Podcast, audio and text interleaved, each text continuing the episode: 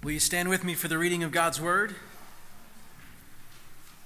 This morning we're looking at Psalm 85. If you want to turn there, you can follow along. Lord, you were favorable to your land. You restored the fortunes of Jacob. You forgave the iniquity of your people. You covered all their sin. You withdrew all your wrath. You turned from your hot anger. Restore us again, O God of our salvation, and put away your indignation toward us. Will you be angry with us forever? Will you prolong your anger to all generations? Will you not revive us again that your people may rejoice in you? Show us your steadfast love, O Lord, and grant us your salvation. Let me hear what God the Lord will speak, for he will speak peace to his people, to his saints but let them not turn back to folly. Surely his salvation is near to those who fear him, that glory may dwell in our land. Steadfast love and faithfulness meet, righteousness and peace kiss each other. Faithfulness springs up from the ground, and righteousness looks down from the sky. Yes, the Lord will give what is good, and our land will yield its increase. Righteousness will go before him and make his footsteps a way. This is the word of the Lord. Thanks be to God.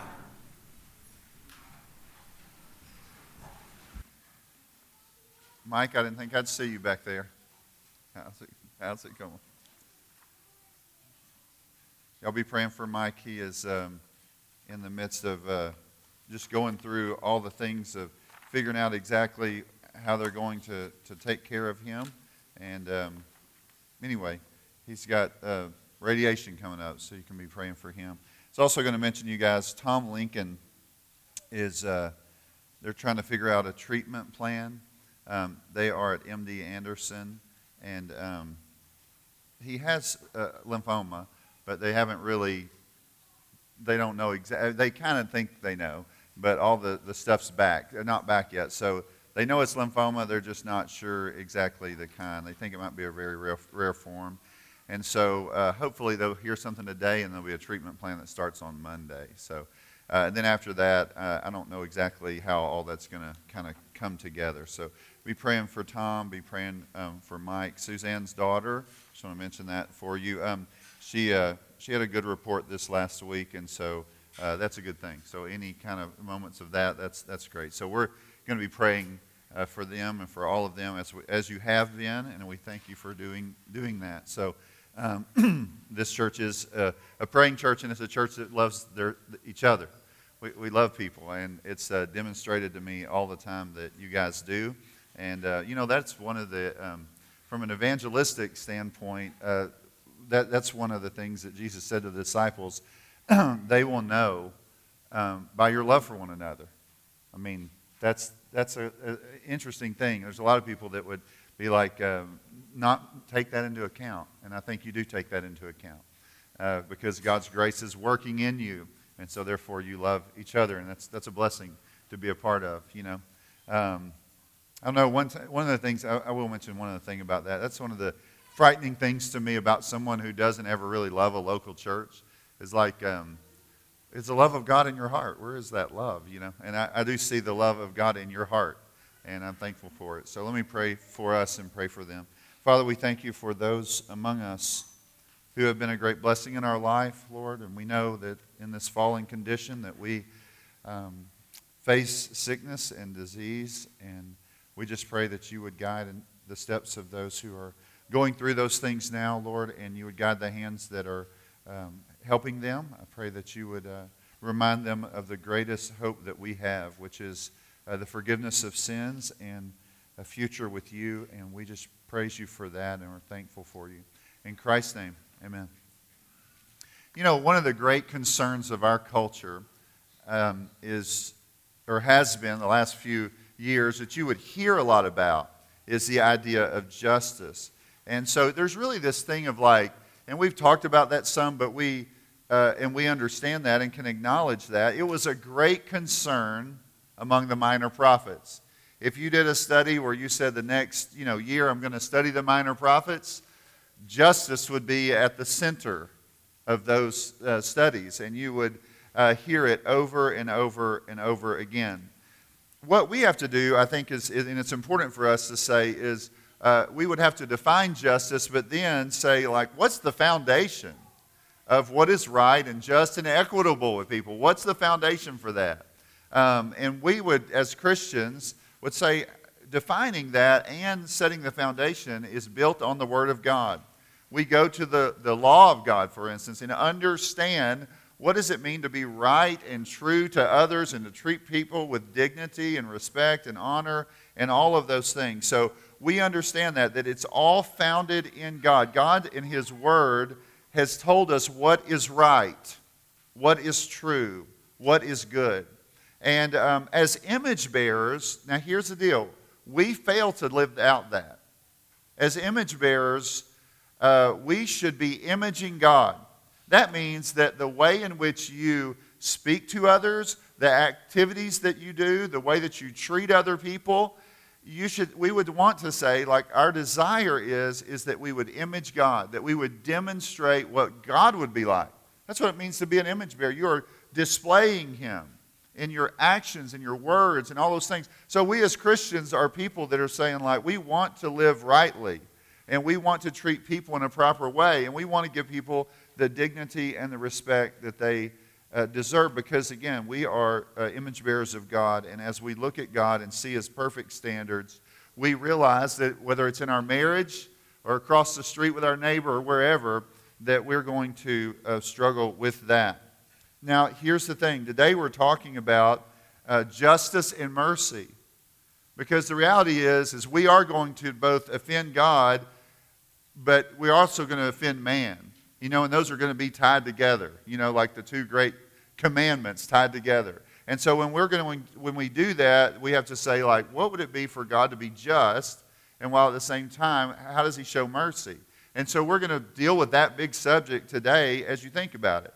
Um, you know, uh, I read something this week, and a guy was talking about the ancient Greeks did not believe that humans were made in the likeness of God, and they also didn't believe that humans were responsible for their bad deeds. Now, somebody might argue against that and come up with, you know, different arguments for it, but his point was that's kind of the way in which they would think. They would blame the gods for the things that would happen among men in a way. You might could say it in that way.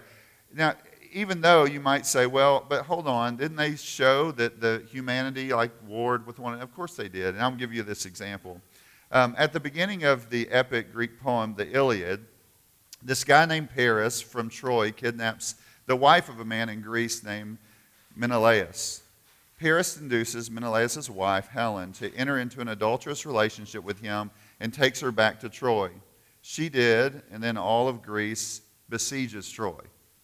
So it's like, even though you say, well, hold on, that just seems like with humans, but the reality is, is like, like you don't really see Paris and Helen kind of held responsible. The reason given was that a goddess rewarded Paris for the choice that he made. And so it's kind of the God's fault. But the reality is, it still affected humanity. And so there's still a war. There's like this deal of like, well, ultimate responsibility lies with the gods, but they cannot, uh, humans cannot re- escape the responsibility on earth so that there's still war. But the reality is, when we're looking at it, we're saying, like, no, we are humans made in the image of God we want to do right. We should do right. We strive towards that, but then we do do wrong, and we are held responsible, culpable for our actions. The things that we do on this earth, we are held responsible for them, both before God and before man. And so, in our time where we live, the idea oftentimes is something, again, I'm just going to give you a couple of other thoughts that people have had when they try to think about justice and mercy and things like that um, someone like Freud would say, you know what, all guilt's false guilt. Well, we don't believe that. We believe in guilt. We believe you're guilty. We believe you choose to make uh, bad decisions, that you hurt people, like, and that's wrong. And um, the reason somebody like that would think that, oh, yeah, well, there's no real true guilt or, or all guilt's false guilt is because they don't have a moral standard of what is right and true and what is right and what is wrong in this line of thinking, like you should never feel guilty. And he said the only reason that you would need guilt in a society is to maintain life together in order. But in our world, there are a lot of people who would say something like, you know what? You can do whatever you want. As long as it doesn't really hurt anybody else, you can do whatever you want. We don't believe that as Christians. We believe there is a God, there is a standard. We will give an account to our God who has the perfect standard of what is right and true. And so, you know, you'll never meet somebody where they would say, like, you know, I don't deserve, like, punishment. I don't deserve the judgment of God or anything like that. But at the same time, in this psalm, we're going to say, like, there is the judgment of God, but at the same time, He is a merciful God. And so we hold those two things together both judgment and mercy. We're not like sweeping things under the rug. We're not saying, like, it's not our fault. We're saying, no, God is just. God has holy standards. He is perfect in every way. He has revealed His plans for us, how we ought to be and live and act. We break that. We deserve His judgment and then yet at the same time we cry out for his mercy. And so that's kind of what you're seeing today. So we're, we're, you're kind of addressing the issue of how could God be just while at the same time maintain mercy in the life of his people? How can he work all of those things out? So um, I hope that'll help you as we get started. And then another way just to think about like some, you know, you can take from this psalm and say, you know what, I'll just call this psalm when righteousness and peace meet. Because the psalmist in verse 4 and 7, he wants restoration. He, they, they know what it's like to face the judgment of God. Now they want restoration with God. Now they want to be at peace with God. They want to be reconciled to Him. So I, I think that's important to understand. And we have to understand that, and we want to take that into, you know, to light here when we're thinking about it. And so they, in a way, you could say they have experienced temporal wrath, and now they want to experience this, this mercy as a people. So that God, sometimes He does do that. He does like bring judgments in your life because you need to be woken up uh, and you need to be turned back and you need to cry out for Him to show mercy and you need restoration. And so we understand that and we want to live in light of that. This is one of those things that, like, shapes your worldview. It should help you understand how to view uh, the things that uh, God has taught us. So, this is where he starts. He looks back to the past. You know where, what kind of past he looks back to? Past mercies. He looks back in the past and says, Hold on just a second. We've seen you, God, show mercy. We have seen you show mercy.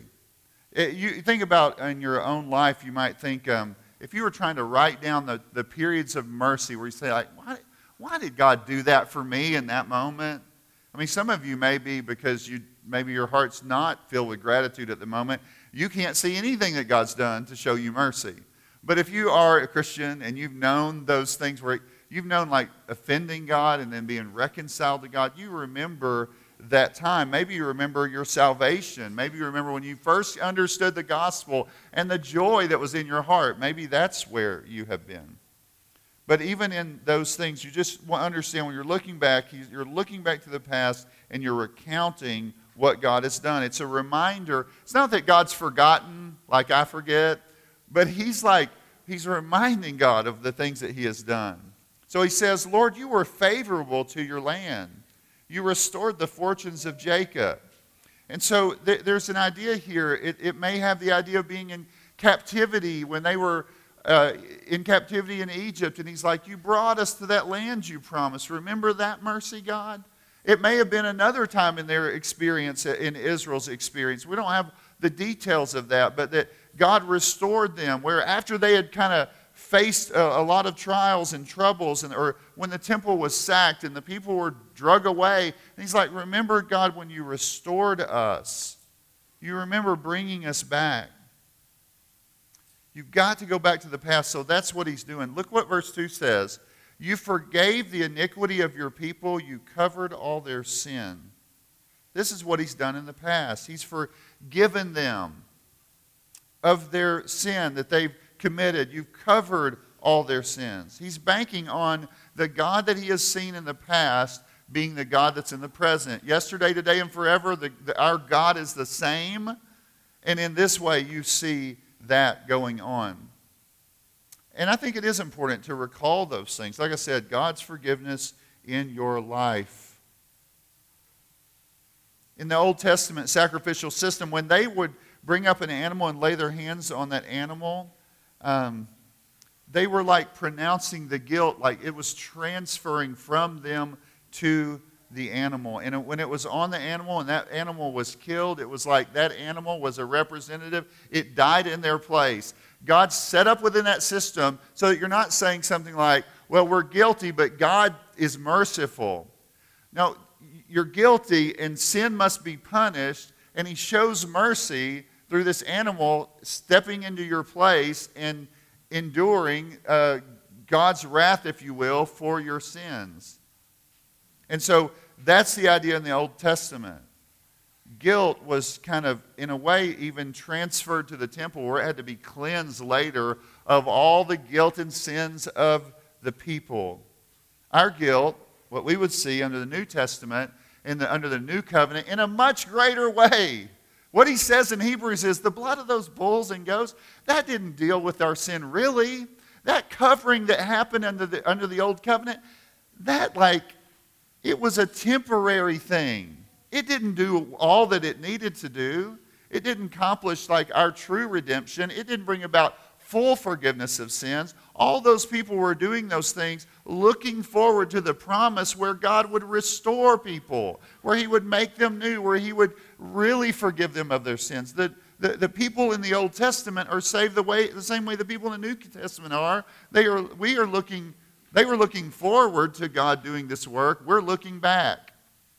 Salvation has always been that there would be a substitute, and the substitute could not just be an animal. God was not satisfied with that. And so what he says is, look, you remember this?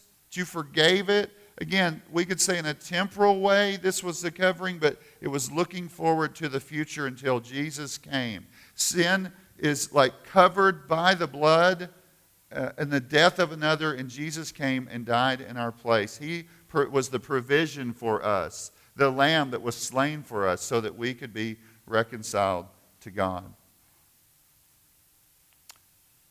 James Boice said, The greatest of all mercies that we can receive from God is forgiveness of sins. And it is from this foundation that all other covenanted mercies flow.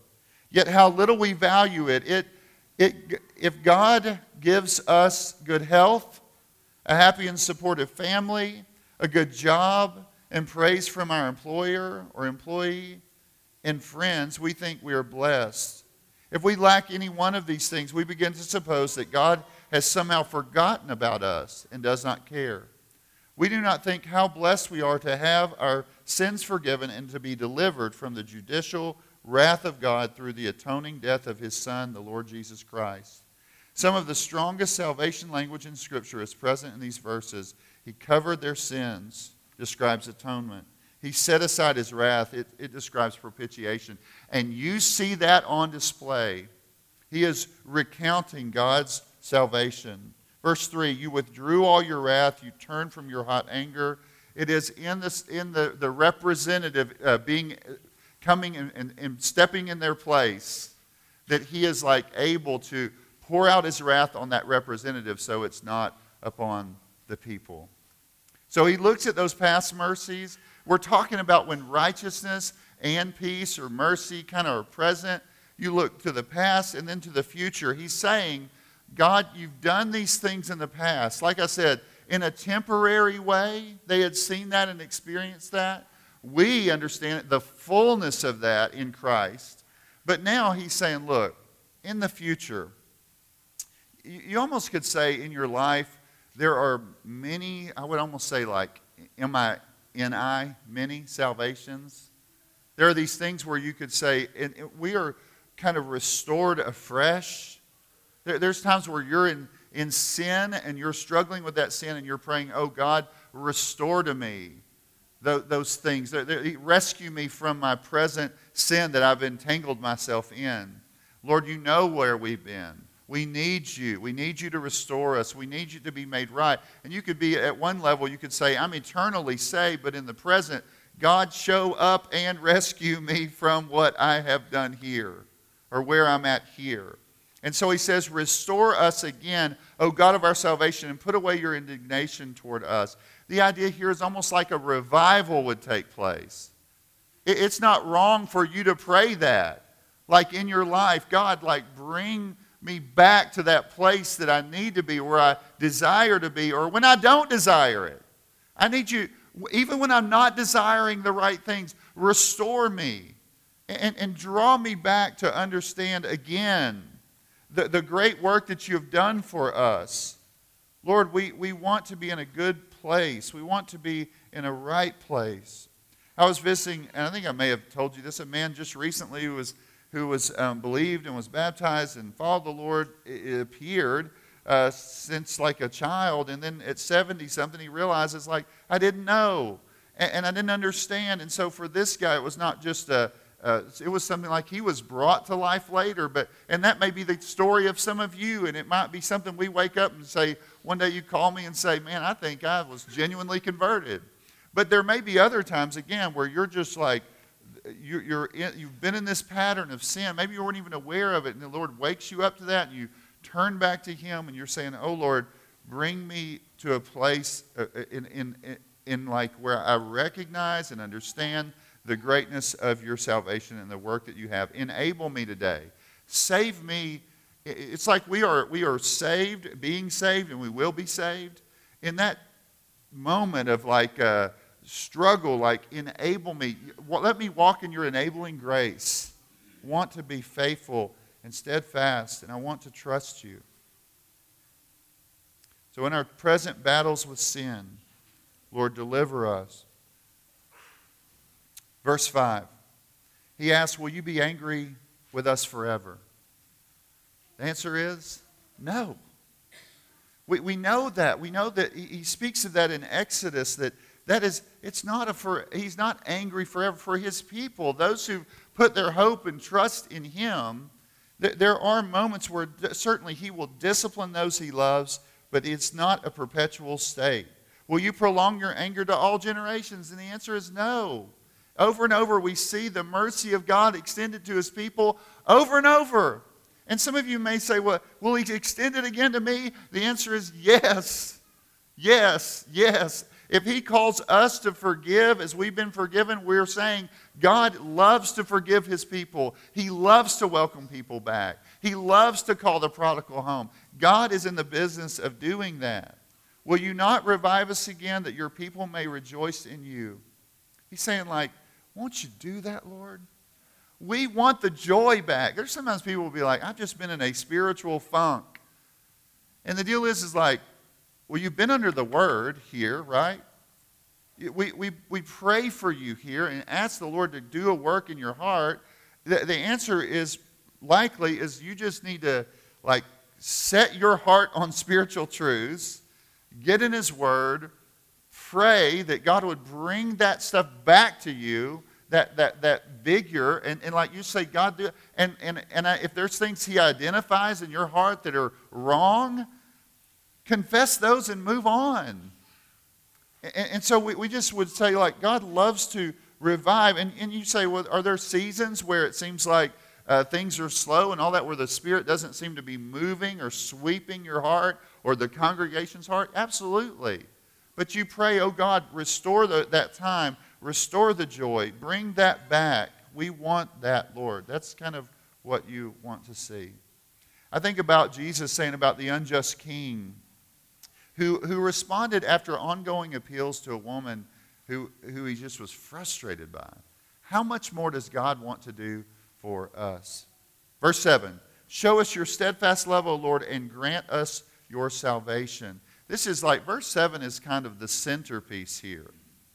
Um, I, one person said, God is not like Lord Voldemort. I'm going to say it wrong. Who says, I will never forgive? He is a forgiving God. He is quick to forgive. He is slow to anger and abundant in loving kindness. And so we say, God is a just God, but He's also merciful. And we hold those two things together. Always. You need to hold those up in your head. Like, it's not that you want to say something like, God's just a loving God. He never judges sin. That's a lie. But you can't say, God is such a judging God that He never forgives sin. He never shows mercy. That's a lie. You have to hold both of those truths together. And you allow the Bible to make sense of that and help you understand. This, as he looks to the past and he looks to the future, there's confidence, I would say, in the present. Verse 8 Let me hear what God the Lord will speak, for he will speak peace to his people, to his saints, but let them not turn back to folly. So he's saying, like, he, he's saying, like, Lord, he's kind of calling upon the Lord to, like, speak peace to them, to bring, and the idea of peace there would be like they have offended him and now he's brought peace to them. That's the idea. Not to, to spit upon that peace, not to make like light of it. It's a big deal.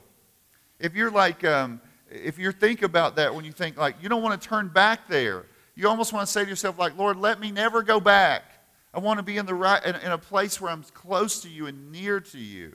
And so he says that, let them not turn back to folly. Surely his salvation is near to those who fear him, that glory may dwell in our land. Salvation is near to us. It, it, that's one of the things you want to say. Like he is, he loves again to do that. He's a saving God. It, the whole story of redemption is a story of redemption. The grand narrative of the Bible is not the story of judgment.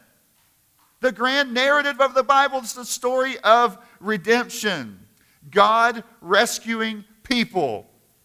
And here's the thing some of you, the story of your life might be something like, well, I was judgmental towards all people. That's not the heart of God.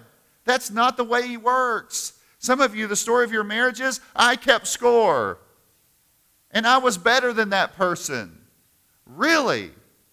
Is that how God is? Or are you bearing the image? when you're doing that. The reality is, no, you're not. He's saying, God, we know who you are.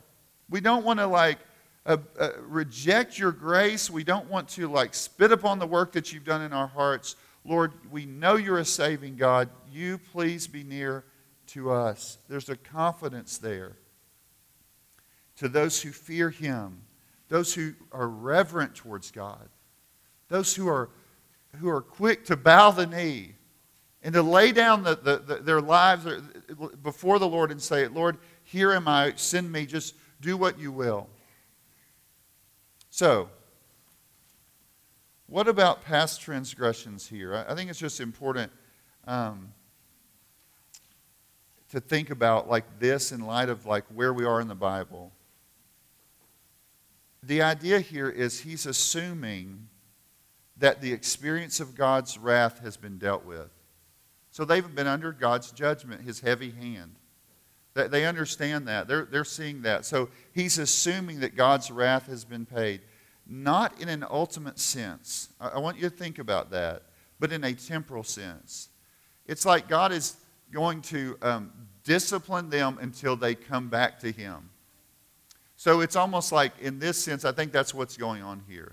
There is a temporal uh, uh, pressure that God has put on his people, but it's, it's so that's temporarily in his mind it may be satisfied. Another way to say this is like when you're thinking about it, even under the Old Testament sacrificial system, had the psalmist thought about that, you could say God's justice in a temporal way has been addressed because the animal has taken the sin of that person or the sins of that nation in a temporal sense, but not in eternal sense. The fullest and final place of where you say, God's justice has been served, is at the cross. And at the cross, Isaiah 53 spoke of this, the Messiah would bear our sins once and for all. So I think it's not wrong to say, does God discipline the children that he loves presently? Yes. To bring them back, to restore them, to, to rescue them afresh, to remind them of his mercies and his grace that he's shown. But we're standing here when we look as New Testament, New Covenant people, we're saying God has forgiven our sins in, the, in an ultimate sense. He, he has rescued us in the fullest possible way. We know that the Bible speaks of like we were driven away by, by God from Eden, from his presence, and now restoration has taken place. Now, so he's, he has this look to the past, look to the future, and then this confidence to go to God. And then you see this transformation that takes place. Steadfast love and faithfulness meet. Righteousness and peace kiss each other. What, what's the idea there? He's saying, like, those things, God is going to be faithful to judge sin while at the same time extend mercy. He, he is faithful in both of those things. When you think about righteousness and peace will kiss each other. A lot of people say, like, go to the cross, where God is both the just and the justifier. That's what Romans 3 says. God is not like when God, uh, I, I, met with a, a, a, guy one time and, and I said, uh, How do you deal with your sin? And he was from another religion. He said, Well, we believe that God is merciful and he'll sweep our sins under the rug.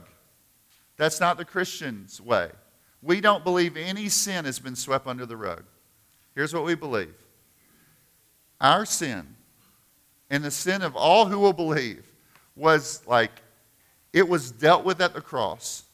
Jesus endured the wrath of God for our sins. He was our substitute so that we could be at peace with God, so that we could eh, eh, experience peace with God. So he is both just totally dealing with our sin, and justifier, showing mercy to us. That's a beautiful thing to see. And so when you see that and you experience that, you understand that, that, that there's no conflict between the judgment of God and his mercy. Eh, he does both of those things for us. It is a great thing for us to see. There's harmony here between these attributes. It's a wonder and amazement that we see God's re- restorative grace on display. So again, you could ask, how can we or he acquit the guilty because he is perfect and uphold this righteousness while at the same time, like, show mercy to us? And again, just drive, drive yourself back to the cross. Walk yourself back to the cross, and you see that on display. Verse 11 Faithfulness springs up from the ground, and righteousness looks down from the sky. What is he saying? there's this transformation that takes place. it, it is like these people are, are, are like seeds of truth, and God can look down and see them growing. All of a sudden, they're growing. There's this health and vitality that comes to, to, fruition here. This tree that firmly is firmly planted and it yields its fruit in season, and God can see that, like Psalm 1, with his people restored.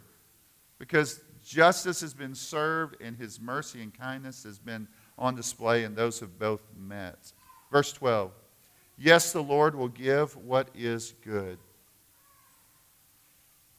When I think about with um, Moses, when the Lord met with him, in Exodus 34, you remember he said, I want you to show me your glory. You remember that? It's amazing. The Lord passed before him and said, The Lord, the Lord, a God merciful and gracious, slow to anger and abounding in steadfast love and faithfulness keeping steadfast love for thousands, forgiving iniquity and transgression and sin, but who will no, by no means clear the guilty, visiting the iniquity of the fathers on the children and the children's children. How do you forgive iniquity, transgression, and sin if you're not going to clear the guilty? You know, that's kind of the way you have to think about that. Again, under the new covenant, we see those two things taking place God's judgment and his mercy tied together there. So, when you think about this text and you're thinking about God's work, I think it's important to see that, to be reminding yourself of it.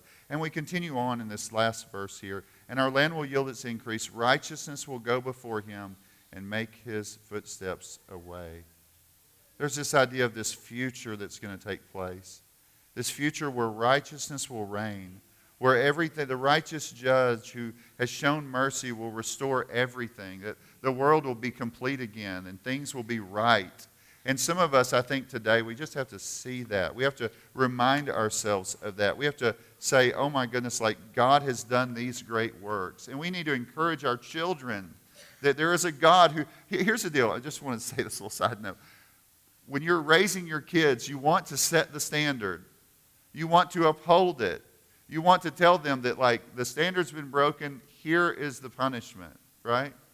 While at the same time, you're trying to display to them that we are merciful people. I'm welcoming you back. I've disciplined you because I love you. So that you're setting in their minds that God is both just and He is merciful.